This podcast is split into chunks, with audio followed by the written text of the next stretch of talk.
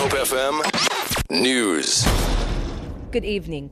The remains of struggle heroes Moses Kotane and JB Marks will in the next few days be returned to South Africa after nearly four decades. Minister of Arts and Culture Nathi Mthethwa, accompanied by a high-level group of representatives from government, the ANC, SACP and COSATU leaves today for Moscow, Russia, where the two are buried.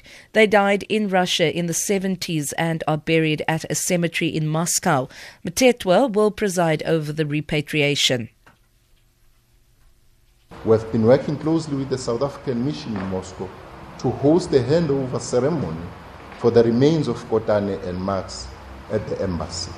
We will host the, the wreath laying and memorial service and deliver a lecture to share our perspective and appreciation of the meaning of these legends, but above all, to thank the people and the government of Russia.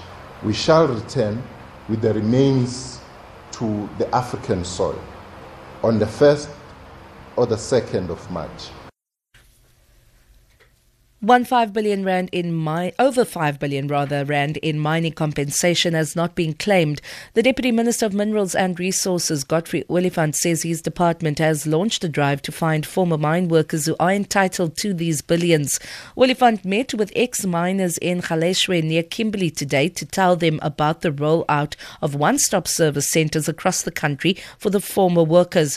He says the service centres will also be launched in countries such as Swaziland, Mozambique Mozambique and Lesotho to assist former mine workers who were employed in South Africa. The other money that is lying around that has been said between 5 to 10 billion are what the Rand Mutual. These are the funeral schemes, the pension and so on that is lying with the other system other than government or that report to government like Rand Mutual and other uh, associated institutions. They also there are also a lot of unclaimed benefits by ex-mine workers because some of them died, some of them went back to Lesotho, Swaziland, or Mozambique.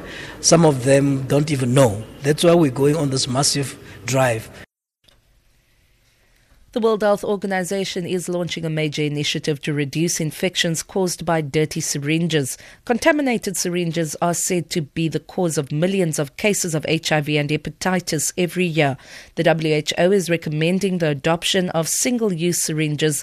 The inventor of the device, Marc Koska, says the new technology will save money and lives. Over the next five years, we're going to transition the whole of the industry over to better products. It's going to be, it's going to be exactly the same cost, in fact, cheaper because because less disease will be spread. So therefore, we're lowering the, the cost